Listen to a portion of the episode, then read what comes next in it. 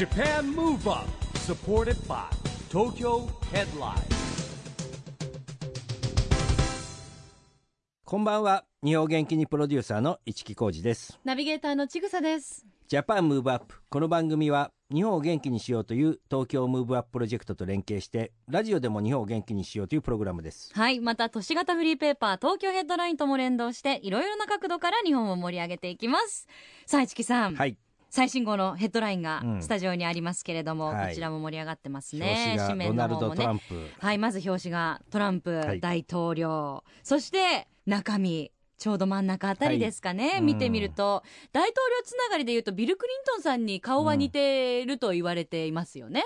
一木浩二さんが、あえー中に出ていますけれども、そんなことね。はい。はい、もう大きな記事載ってるじゃないですか、市木さん。これね東京創業ステーションっていう施設を東京都が作ったんですよ、うん。丸の内のもうね皇居の目の前。うん。もう最高な場所なんですけども起業家を育てていこうということでですね、はい。まあこの間もねオープニング式典もあって小池都知事も来て。うん。はいここちょっと私ですね、えーいろいろ毎月ですねいろんな経営者呼んでですね、ええ。あの勉強会やんなきゃいけなくなりまして、また新たなプロジェクトが始動してるわけなんですね。はい。まあでも見出しに成功の鍵は人脈とポジティブシンキングって書いてあります。そうですね。ですね。うん。やっぱりねポジティブに生きないとね、うん。一。緒一緒ですから、はい。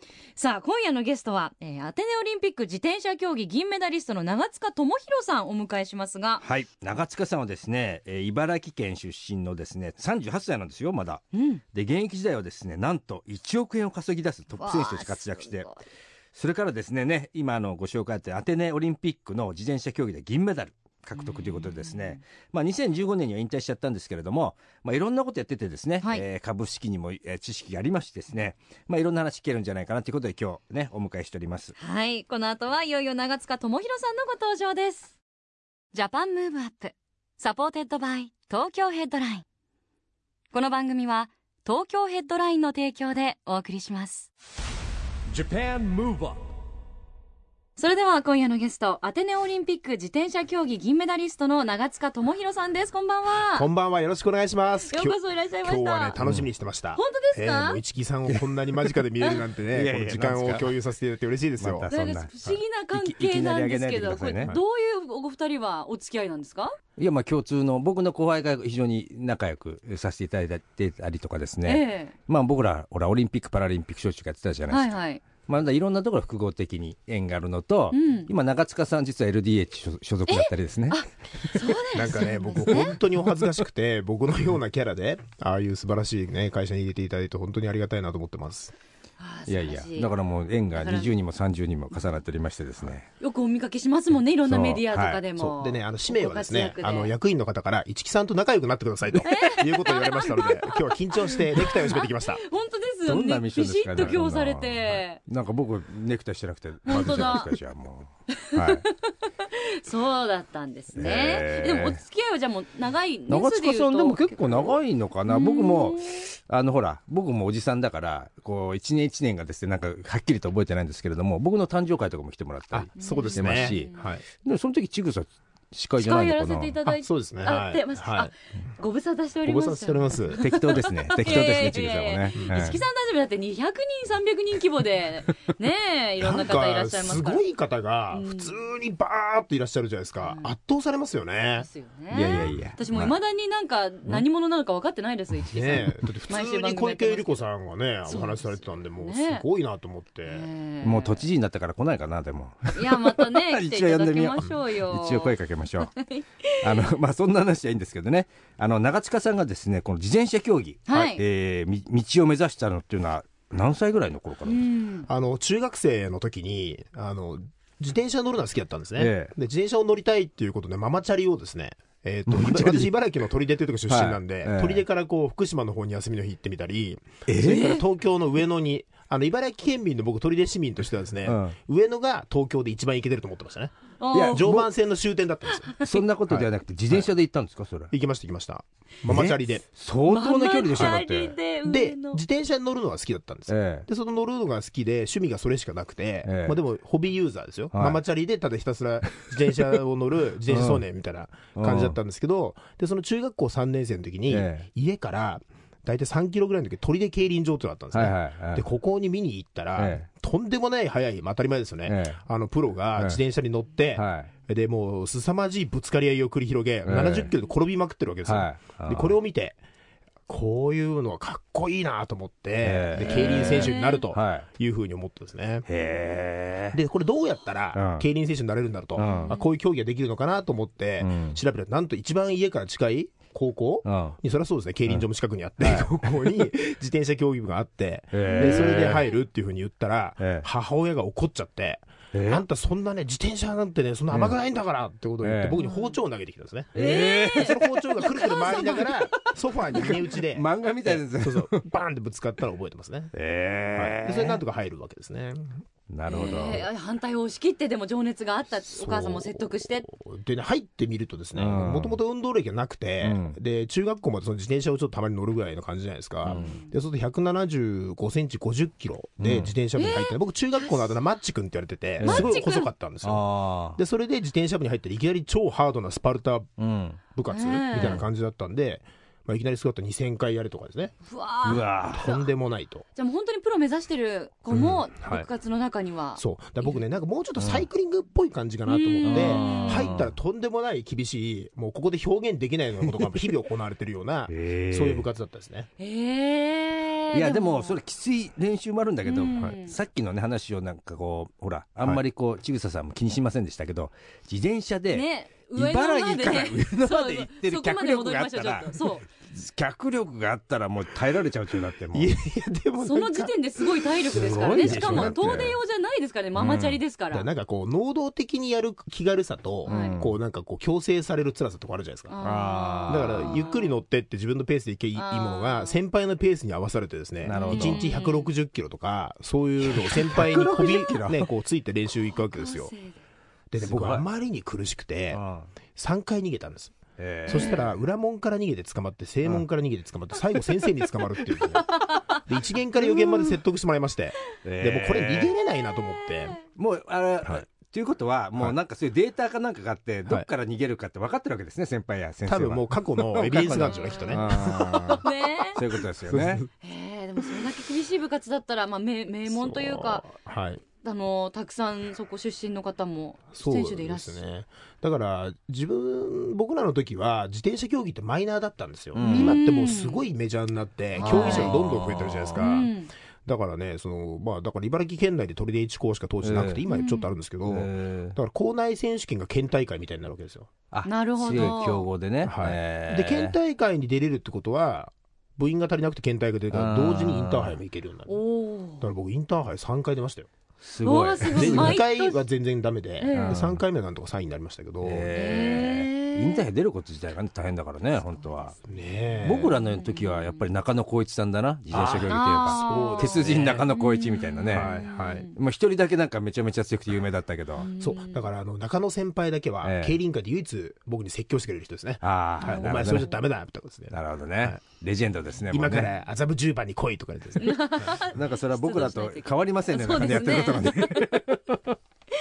えでもあのマッチ君って言われてた体がそうはい。いうきついトレーニングで、はい。卒業する頃にはもうかなり出来上がってたんですか、あそうですね、もうとにかく 筋力トレーニングがだいぶ多めにあって、うん。で当時、筋力トレーニングあんまりやらなかったんですよ。ん。だけど、その時にやっぱり科学の、はい。ある程度スポーツ科学っていうのを意識して、でそれを教えてくださるトレーナーがいらっしゃって、だからもう巡り合わせっていうか、環境はすごく良かったと思います。うん。一番きつかったトレーニングって覚えてらっしゃいますか？一番もう全部きつかったですよ。だってもう、あの朝の、まず6時に起きるじゃないですか。うん。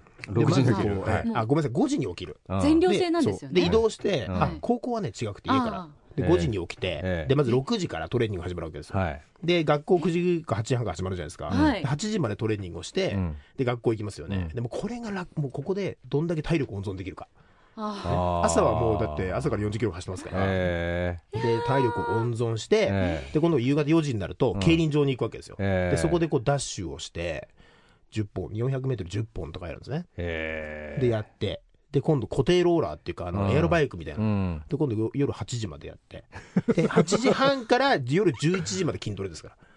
ええだすごい。そう、それを、そういう生活はメダル取るまでやってましたすよ。でごいねそれ。通いだからお家に帰って。帰って、まあ学校から今近いんですけど、宿題とかもちょっとテスト勉強があったりとかもするわけですよね。ね。高校生だから。しますね。しますけど、うん。なんか、自転車競技部は特別な感じがあって、先生もある程度、容認してそう許してくれる感じのうん当時はありましたよ。なるほど。えこういう話でいいんですか？もう興味津々で我々すいませんいやいやいやまあでもねほらそんな話から、はい。もうオリンピックの話に行かなきゃダメじゃないですか千草さん、うん。そうもう3度オリンピック出てるっていうね、すごいはいシドニーアテネ北京なんかそれぞれ違うじゃないですか、まあ、場所も当然違うんだけども、はい。なんかそれぞれの思い出ってありますよね。ありますね。これは、まずシドニーはですね、えっ、と、ナショナルチームに入ったのが21歳の時なんですね。はい。で、そのまんまこう海外をずっと遠征させてもらってたんですけど、まあとにかくよくわからない、うん。何をしていいかわからない。もう無我夢中で頑張ってう、ん。日々やるっていうことで、オリンピックまでに間に合わせなきゃいけないっていう1年間で、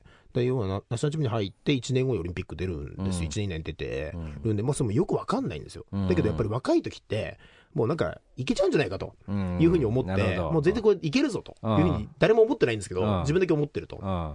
いう状況の中で5位になるっていうですね。素晴らしいじゃないですか。まあ、5位でも十分ですけど、で今度はその5位になって悔しいので、4年間もうみっちり、あのこうなんていうんですかね、準備をして、はい。でもう世界中のネットワークを張り巡らしてですね、うん。でみんな仲良くなって、どういうトレーニングを海外でしてるかっていうのを調べて、はいうん。でそれでトレーナーと相談をして、もう4年間、1年計画でずっとやってたんで、でもね、誰もね、メダル取れると思ってないんですよ。で僕は競輪の選手だったんで、え日本国内の競輪を走って、はい。でその、まあ、お客さんにお客さんに、あの車検っていう、まあ、買っていただいてですね。でそれが競輪会としてこうん。う売り上げ上がっていくじゃないですか、うん。だけど僕はそのほとんどオリンピックの方を頑張ってたんで、うん。お前らは国内も走らないで、うん。オリンピックばっかりどうせメダル取れないんだっていうことをたくさん言われたんですよ、えーですごいこう業界のあの、えーまあ、なんか言われ、まあ、そういう評価もあって、まあ、確かそういう風潮だったんですね、うん。ところがですねメダルを取って帰ってきたら、ん。お前ならやると思ってる よくありがちな話ですよね。僕その時に、うん。あやっぱり結果出さなきゃダメなんだっていうのは、その時学びました。確かにね、はい、でも大体そういうことってありますよね。なんかそう、うん。うまくいっちゃうとほら言った通りだなみたいなね。やっぱり。まあそういう時は仕方ないからポジティブに取るしかないですよね。そうですね。ん。まあ、みんながハッピーだったらいいよみたいなね。そうなんですよ、まあそういうことでまあやって、まあ、3回目はもうちょっと肉体的にもピークアウトしてて、うん。あー。29歳だったんですけど、はいまあ、なんとかいけたオリンピックとうんいうことだったですね、えー、4回目行こうとは思わなかったんですかやっぱり。4回目はちょっと 2011年の震災の時だったんですね、はい。でちょうどあの早稲田大学のあうん。の平田武夫先生のところで、はい。うん。あのご指導いただいてまして、大学院だったんですけど、はい。でその時震災が起きてしまって、うん。えー世界世界初の三大同時被災っていうんですねこの地震と津波と放射能という状況の中で、えー。はい。で子どもたち本当に大変、まあ、皆さん大変で,、うん。で特に子どもたちすごいかわいそうだなって思った時があったんですよ、うん。でその時に子どもたちに対してあのトップアスリートをいつも連れて行って、う定期的に連れて行って子どものメンタルをうんどんどんこう、まあ、上げるっていうか助けるっていうか、うん。まあ、そういう時だったんで、うん。一応ですねナショナルチームはあの辞退をして、なるほどね。えー、と被災地の方にずっと行ってました、スポーツの力でできることを子どもたちとっていうことですよね。一木さんもそういう意味では夢の課外授業とすごくリンクする部分があるそうですね、まあ、我々はね、あのートーク、まあ、僕らほら、 EXILE とね、ダンスを教えに行ってましたけどね、うん。まあ、行ってました、今でも行ってるんでね、はい。まあ、やっぱりそうね、あの時は、まあ、2011年ね、えーもうだいぶ時間経ちましたけども、まあ、本当に沿岸部とかが、もう本当にこう、今では考えられないぐらいのね、えー様子になってましたからね。あの本当に家が建ってたのかと思うぐらいの更地ので基礎だけちょっと残ってるっていう状況でもう唖然としましたよね。ねででもほら一方では道路隔てて、うん。あのちゃん普通に残ってるとか残ってるんですよ、道路隔てても何にもないとこ、本当にもうだからあれは境目だったんでしょうね。ね残酷なまでに見えましたよね。ちょっとねこう少し高台になるとそこだけ家が一軒あるとかそういう状況だったですよね。なるほどね、まあ、それで、まあ、メダルを取ったわけですけども、はい。ちょっと話がね変わるんですけど、ガラリと、メダルは普段はどこに管理してるんですか、メ具体的な質問来ましたね。よくほら、持ち歩いてる人いるじゃないですか、でたまにあ忘れちゃったりとか、なくしちゃう人いるじゃないですか。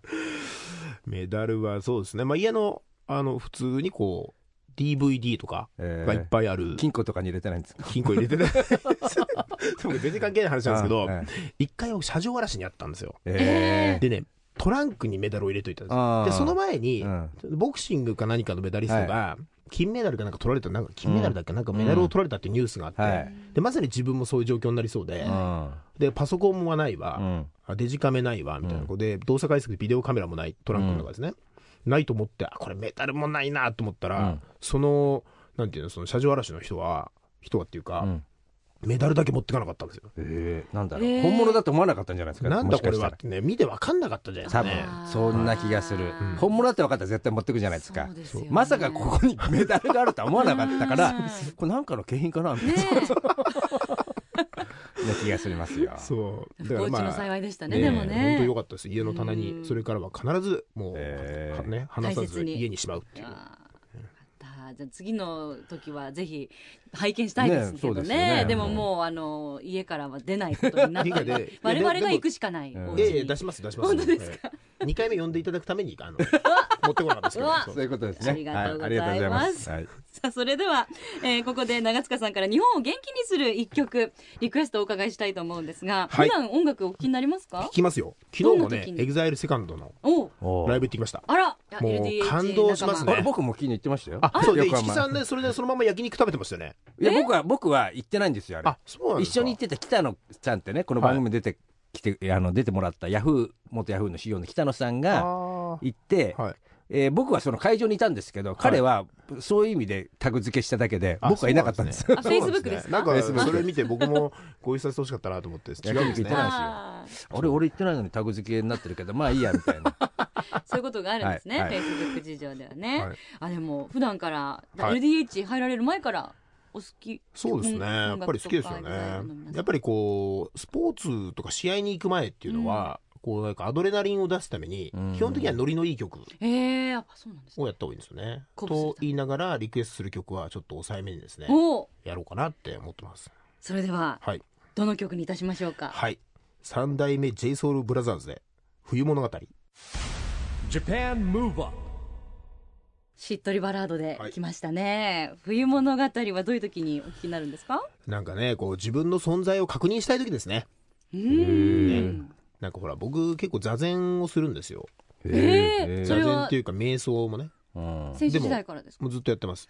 お寺入ったりしてやってます。本格的にされてるんですね。あの結構やるというか、競輪ってレースでペナルティーを繰り返すと、うん。違反点ってのが溜まってですね、うん。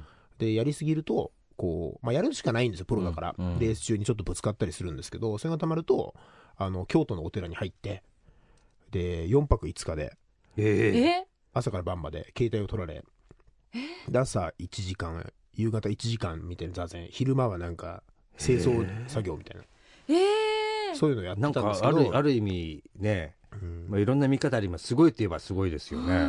今時ねなかなかよみたいな、ねでもね僕その時気づいてやっぱり目をつぶってちょっと考えるとかって時間って大事だなと思ったんで、うん。だからそういうことで音楽とか聴きながら、うん。ちょっと寝ないでこう自分もう一回考えてみるっていう、うん。1日5分やるとだいぶ楽ですよね、そうですよね。そう。忙しいとねそれどんどん忘れてっちゃうんだけどはい。それありますよね、あの本当に何分かでもねこう、うん。今の状況を振り返るみたいなのないとね、うんその自分を見つめるときに、長塚さんがお聞きになるという日本を元気にする一曲三代目 j s o u l b r o t h e r s from EXILE トライブ冬物語お送りしました。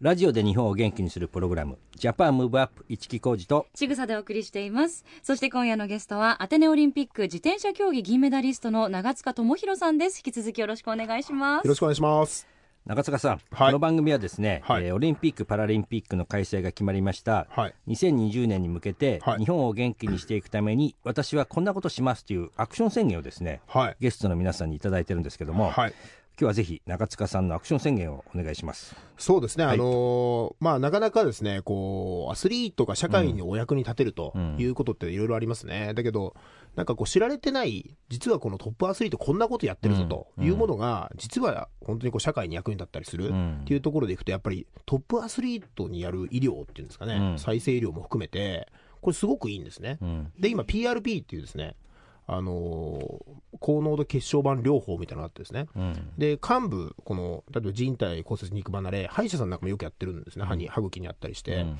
で、こういうのって、もちろん、あの、損傷を受けた時に、えー血小板がこう直しに行くんですけど、これを自分の血液を抜いて、まあ、ドクターがやるんですね。うん。で、こう抜いて、で、遠心分離機にかけて、で血小板を高濃度に抽出して患部にこうエコーで見ながら打つということをやると早く治るんですね。あでこういうのって知らないじゃないですか。ー知らないですよ。でアメリカのメジャーリーグの方は皆さんやってますし、ええ。オリンピック委員会も国際オリンピック委員会もドーピングじゃないと。え。こういうのもたくさん知ってほしいと思いますので、ええ。だからやっぱトップアスリート、トップアスリートの、まあ、スポーツ医療、うん。これを地域社会にっていうことを知っていただきたいなというふうに思いますね。まあでもそうですよ、それは、ね、基本的にはトップアスリートもそうなんだけど、ね、どんな人にも使えるってことですもんね。そうです。だから自分もですね、あの競輪選手って1年間走るんで、で1年間で賞金のランキングによって、年末の競輪グランプリってみんなが出たいはい。ものに行くんですけど、うん。ちょうど途中ぐらいで肩甲骨を骨折して、うん。でこれも今年ダメだなっていう時に PRP に出会うんですね。でそうすると、普通2ヶ月かかるって言ったのが、僕の場合2週間でレースに復帰したんですよ。でこれってやっぱり、アスリートからすると別に折っただけですよ。はい。だけど、例えば高齢者とかが、はいあの骨折をして、で早くね、寝たきりにならないように、早く起き上がらなきゃいけない。これすごいこうマッチングがいいと思うんですよね。でこういうの知っていただきたいなと思いますね。でもこれ、結構高度なものだから、やっぱりやれるところは限られるわけですか、あこれ病院は。はですね、なかなか今ないんですけど、えー。でも、整形外科の先生からすると、えー。まあ、注射をして、えー。でまあ、遠心分離するっていうことで、えー。一応、再生医療法の3種っていうので申請必要なんですけど、はい。あのそれはもう、どの先生でも多分できると思うんですよね。えー。なるほどね。確かにそれは知識がないと、はい。こちらからねお願いしないとなかなか近くの病院でやってなかったりもするだろうし、で普通、医療の世界ってやっぱ論文と発表じゃないですか、うん。でもアスリートがもうやってるので、だからそういう意味では理解は安いんじゃないかなと思うんですよね。うん。あんまりね、素人が偉そうなこと言っちゃいけないんですけど、まあ、自分もやってよかったので、はい。あのもちろんね、選択していただいて、えー。で多分そんなにまあ、そういう早く治るってインパクトの高さっていうか、ね、金額のコストはないと思うんで、えだからね、ぜひ骨折したら言ってくださいねっていう。んでもそういう情報は本当に知らないですから、ありがたいですよね、ねあの発信してくださる方がいらっしゃる早くっていうのは治るだけじゃなくて、若返るといいですね、ちぐささんも。そうです。ね。なんかね、あの美容の世界では肌にやるみたいですよね。え、うん本当ですか ?PRP。やって PRP。調べてください PRP 今年の、今年の流行語は PRP です。PRP。そうですね、PPAP じゃなくて、ね。PPAP じゃなくて、PRP いろんな意味でガッチャンコですけどね。そうですね。そうそうそう。決勝版ガッチャンコみたいな。ガッチャンコですね。もうね、いいですよ。絶対大事ですよ。はいまあ、それからですね、あのまた話が変わるんですけど、オリンピックに向けての、はいまあ、2020年ね、自転車競技の注目選手って、誰かいますか、あ、いますよ。あの、これ、競輪選手で、ええ。えっと、メダルを取るかもしれないぐらいに勢いのある男でですね、うん。あの、福島県、はい。あの、会津市出身の新田雄大っていう選手がいまして、えーいいですね、福島県会津。新田雄大っていうこの選手がですね、勢いがありますから、ん。やっぱね、こう、メダル取る時って、太田祐樹君、フェンシング。もうそうですけど、勢いあるじゃないですか。あーなんかね、こう自分の信念があって、うん。ガーッといって、うん。もう遊ぶ時は遊ぶみたいな、うん。こういう感じの人ですね。っぱ自転車競技ってメンタルの部分もかなり重要な。あもうほとんどメンタルだと思いますね。やっぱりレースって怖いんですよ、70キロでガーこうずーっと走って、へーで角度が45度とか50度あるんですよ。えーだからそれをやるっていうのは結構きついんですよね。うんだから怖いけど、そこでちょっとこう一瞬でもペダルを踏む力をやめてしまうとうん、減速してしまっても勝てないんですよ。だから多分なんかね、ボブスレーもそんな感じかもしれないですね。ちょっとでも緩めちゃまずいっていう。へで、コース取りすごい大事じゃないですか。んボブスに近いってよく言われますね。うんあの強い国ってあるんですか？強いのはね、今は短距離だとイギリスが相当強いですね。で、長距離でフランス、イタリアとかですね、ドイツ。えー。ヨーロッパなんだ。短距離、そうですね。長距離は練習方法とかも違ってくるんですかもう全く違いますね。あの、日本の陸上で言うと、まあうん。そうね、100メートルうん。はいとマラソンぐらいあも違う感じはありますね。あ、うん。自分がどっちに向いてるっていうのはいつぐらいに分かるもんなんですか？あのね、乗った瞬間分かりました。あの長距離苦手でしょ、で短距離はこう得意なわけですよ。うん。だからやっぱりある程度分かりますよね、でもほらあの乗る前に今思えばですよ。乗る前にやっぱりこう中学校とかでマラソン大会すごい弱いみたいな、でも短距離はちょっと速いっていううん。感じですよね、なるほど。だからやっぱ持って生まれたものがあって、うん。なんか長塚さんはツール・ド・フランスとかやりませんかとかたまに言われるわけですよ、うん。はいあの長いやつあるじゃないですか、はいフランスの、はいいやそれはボルトにマラソンやれって言うのと一緒だよってなるほどね。そのぐらいいそのぐらい、まあ、自分はボルトって言ってるわけじゃないですけど、そのぐらいこう全然違うと素人はどうしてもねねそう思っちゃうからねやっぱりうん。ね本当長塚さんの場合長距離はマはい。マチャリでいいペースでっていうのだけってことですもうそうですね、ゆっくり乗って自分のペースねで、そうそうそう、ちょっと観光しながらうん苦手です。ねえそんな長塚さん、はい。あの株式投資の知識も豊富だということなんですが。すよ。これはね、うそうですね。あの、まあ、もともとずっと見てたんで、ええ。まあ、好きですよね。だからまあ、データ分析が好きなんですか？いや、これはね、うん。あれなんですよ。その、株式相場って、うん。ある程度雰囲気のところがあるんで、よく例えば、ファンダメンタルって言って、こう、ええデータを見る人もいるじゃないですか。案外ね、その方向に行かないんですよね。えだからみんながこう、例えば、えあの、実体経済に反映する前にアベノミクスって言ったらよくえなるし、ええ例えばトランプが、うん。あの金融緩和だって言えばよくなるし、うん。それまだ実体経済反映してないわけですよね。そういうの雰囲気ってところで言うと、ね、スポーツもやっぱりこううん。相手との心理戦なのでう、んそういう意味では似てるのかなと思いますけどね。えもともとものすごい読書家でもいらっしゃるんですよね。そうですね。あの本はずっと読んでましたね。えあのお話伺ってると相当ハードなトレーニングでそんな暇あるのかなって思うんですけど。もうね、だからやっぱりメンタルなんですよ。例えば、これ聞いたのは、あの小西博之さんっていうですね、うん。登山家で、はい。無酸素登頂世界一っていう人なんですけど、うやっぱりとにかくポジティブだといいホルモンが出るから、自分のこの、なんていうの、抵抗が上がってくるんですってそのウイルスとかに対菌に対する。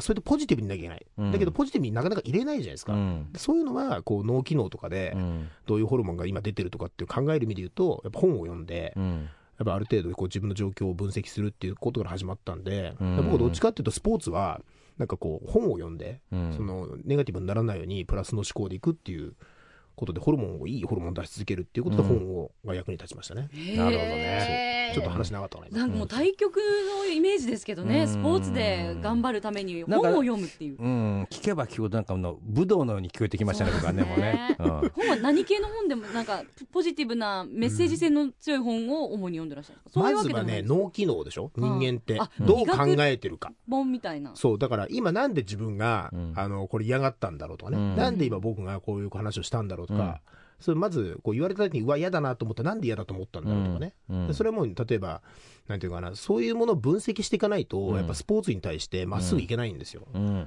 なんていうのかな、この監督とね、馬が合わなかった時に、うん。いや、馬が合わないことが大事なわけではなくて、うん。やっぱりそこで自分がゴールにたどり着くと、まずゴールの目標設定をしてるんだから、この監督と合わないことは自分のゴールに関係ないとかね。そういうことイラッとしなかったりするじゃないですか。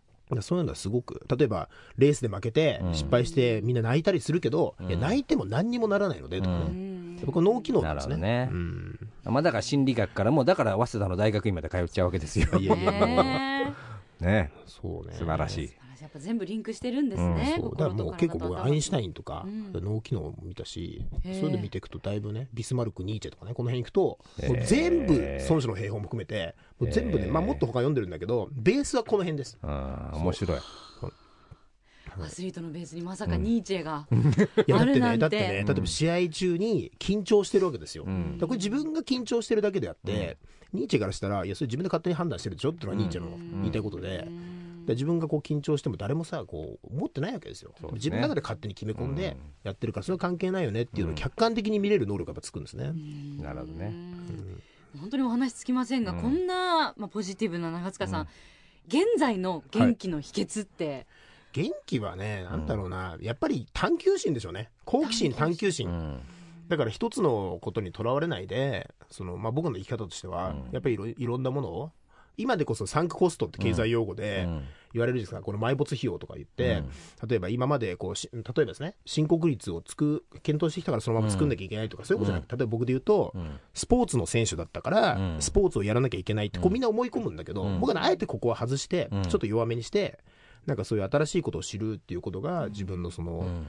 まあ、その、なんていうのか、知的な、あの、好奇心も上がっていくっていうのを考えると、生きてて楽しくなるから。だからなんかダーウィンじゃないけど、新しくどんどん変化していくっていうのは楽しいって感じる人なので、それをこう、次々いろんな人にお会いして、一年ぜひ、いろいろとご紹介ください。あわかりました。はい。私そこに繋がっていくわけですね。そういう感じです。うんえーまたぜひ興味深いお話聞かせてください。今日は本当にどうもありがとうございました。ありがとうございました今夜のゲストは長塚智博さんでした。Japan Move Up, 今日はアテネオリンピック自転車競技の銀メダリスト長塚智弘さんに来てもらいましたけども、はい。まあいろんな話聞けましたね。ねあとポジティブシンキングのお話ありましたけど、まさに最新号のヘッドラインの市木さんの記事とリンクして。いやもうリンクしちゃってますけど、ねえ彼はもうもう武道の世界に入ってるんじゃないかってこれはすごかったですねうんでもね。ねでもあの頭脳派アスリートといいますかう、んやっぱ本を読むこともなんか全てにおいてありねやっぱ大事なんですねでもね僕は本当に一番最初に聞いてもう一つ驚いたのは、はいね中学生の頃自転車やっでぱりそこ 上野まで行ってたってことですよ。ねえ。考えられない。上野まで行ってた。ママチャリで。だって茨城からですよ。ねえ。まあその時からでもやっぱね、いくらゆっくり自分のペースでとはいえどもそれなりのやっぱこう精神力だったうりん。やり遂げようという気持ちだったり体力っていうのはねもうないとで早朝起きないですよね。きてついて帰ったらもう夜だったんじゃないかう。んなやっぱ気力もないとね 行って帰ってくるって難しいと思います、うん。あとやっぱ好きっていう気持ちですよね。まあそこにすごくもうねその時点で基礎がありましたねうん。中塚さんはね。うん。本当に貴重なお話伺いました、さあそしてここで毎月第2第4月曜日発行のエンタメフリーペーパー東京ヘッドラインからのお知らせです東京ヘッドラインでは著名人のインタビューやコラムが充実していますがそれ以外にも隠れた人気コーナーが多数存在するんですよ。穴場の美味しいお店を紹介する東京グルメ探偵や落語の面白さを伝える江戸河原版的落語案内。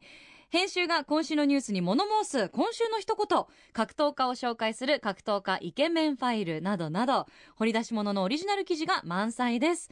もう発行日まで待てないというあなたはバックナンバーがすべて読めちゃう東京ヘッドラインのウェブサイトをチェックしてくださいね。ということでジャパンムーブアップ今週もお別れの時間ですが次回も元気のヒントたくさん見つけていきましょう。はいいよいよ東京でオリンピック・パラリンピックが開催されます、はい。そんな2020年に向けて日本を元気にしていきましょう、はいジャパンムーブアップお相手は一木広治と。ちぐさでした。それではまた来週。来週。 JAPAN MOVE UP SUPPORTED BY 東京ヘッドライン。この番組は東京ヘッドラインの提供でお送りしました。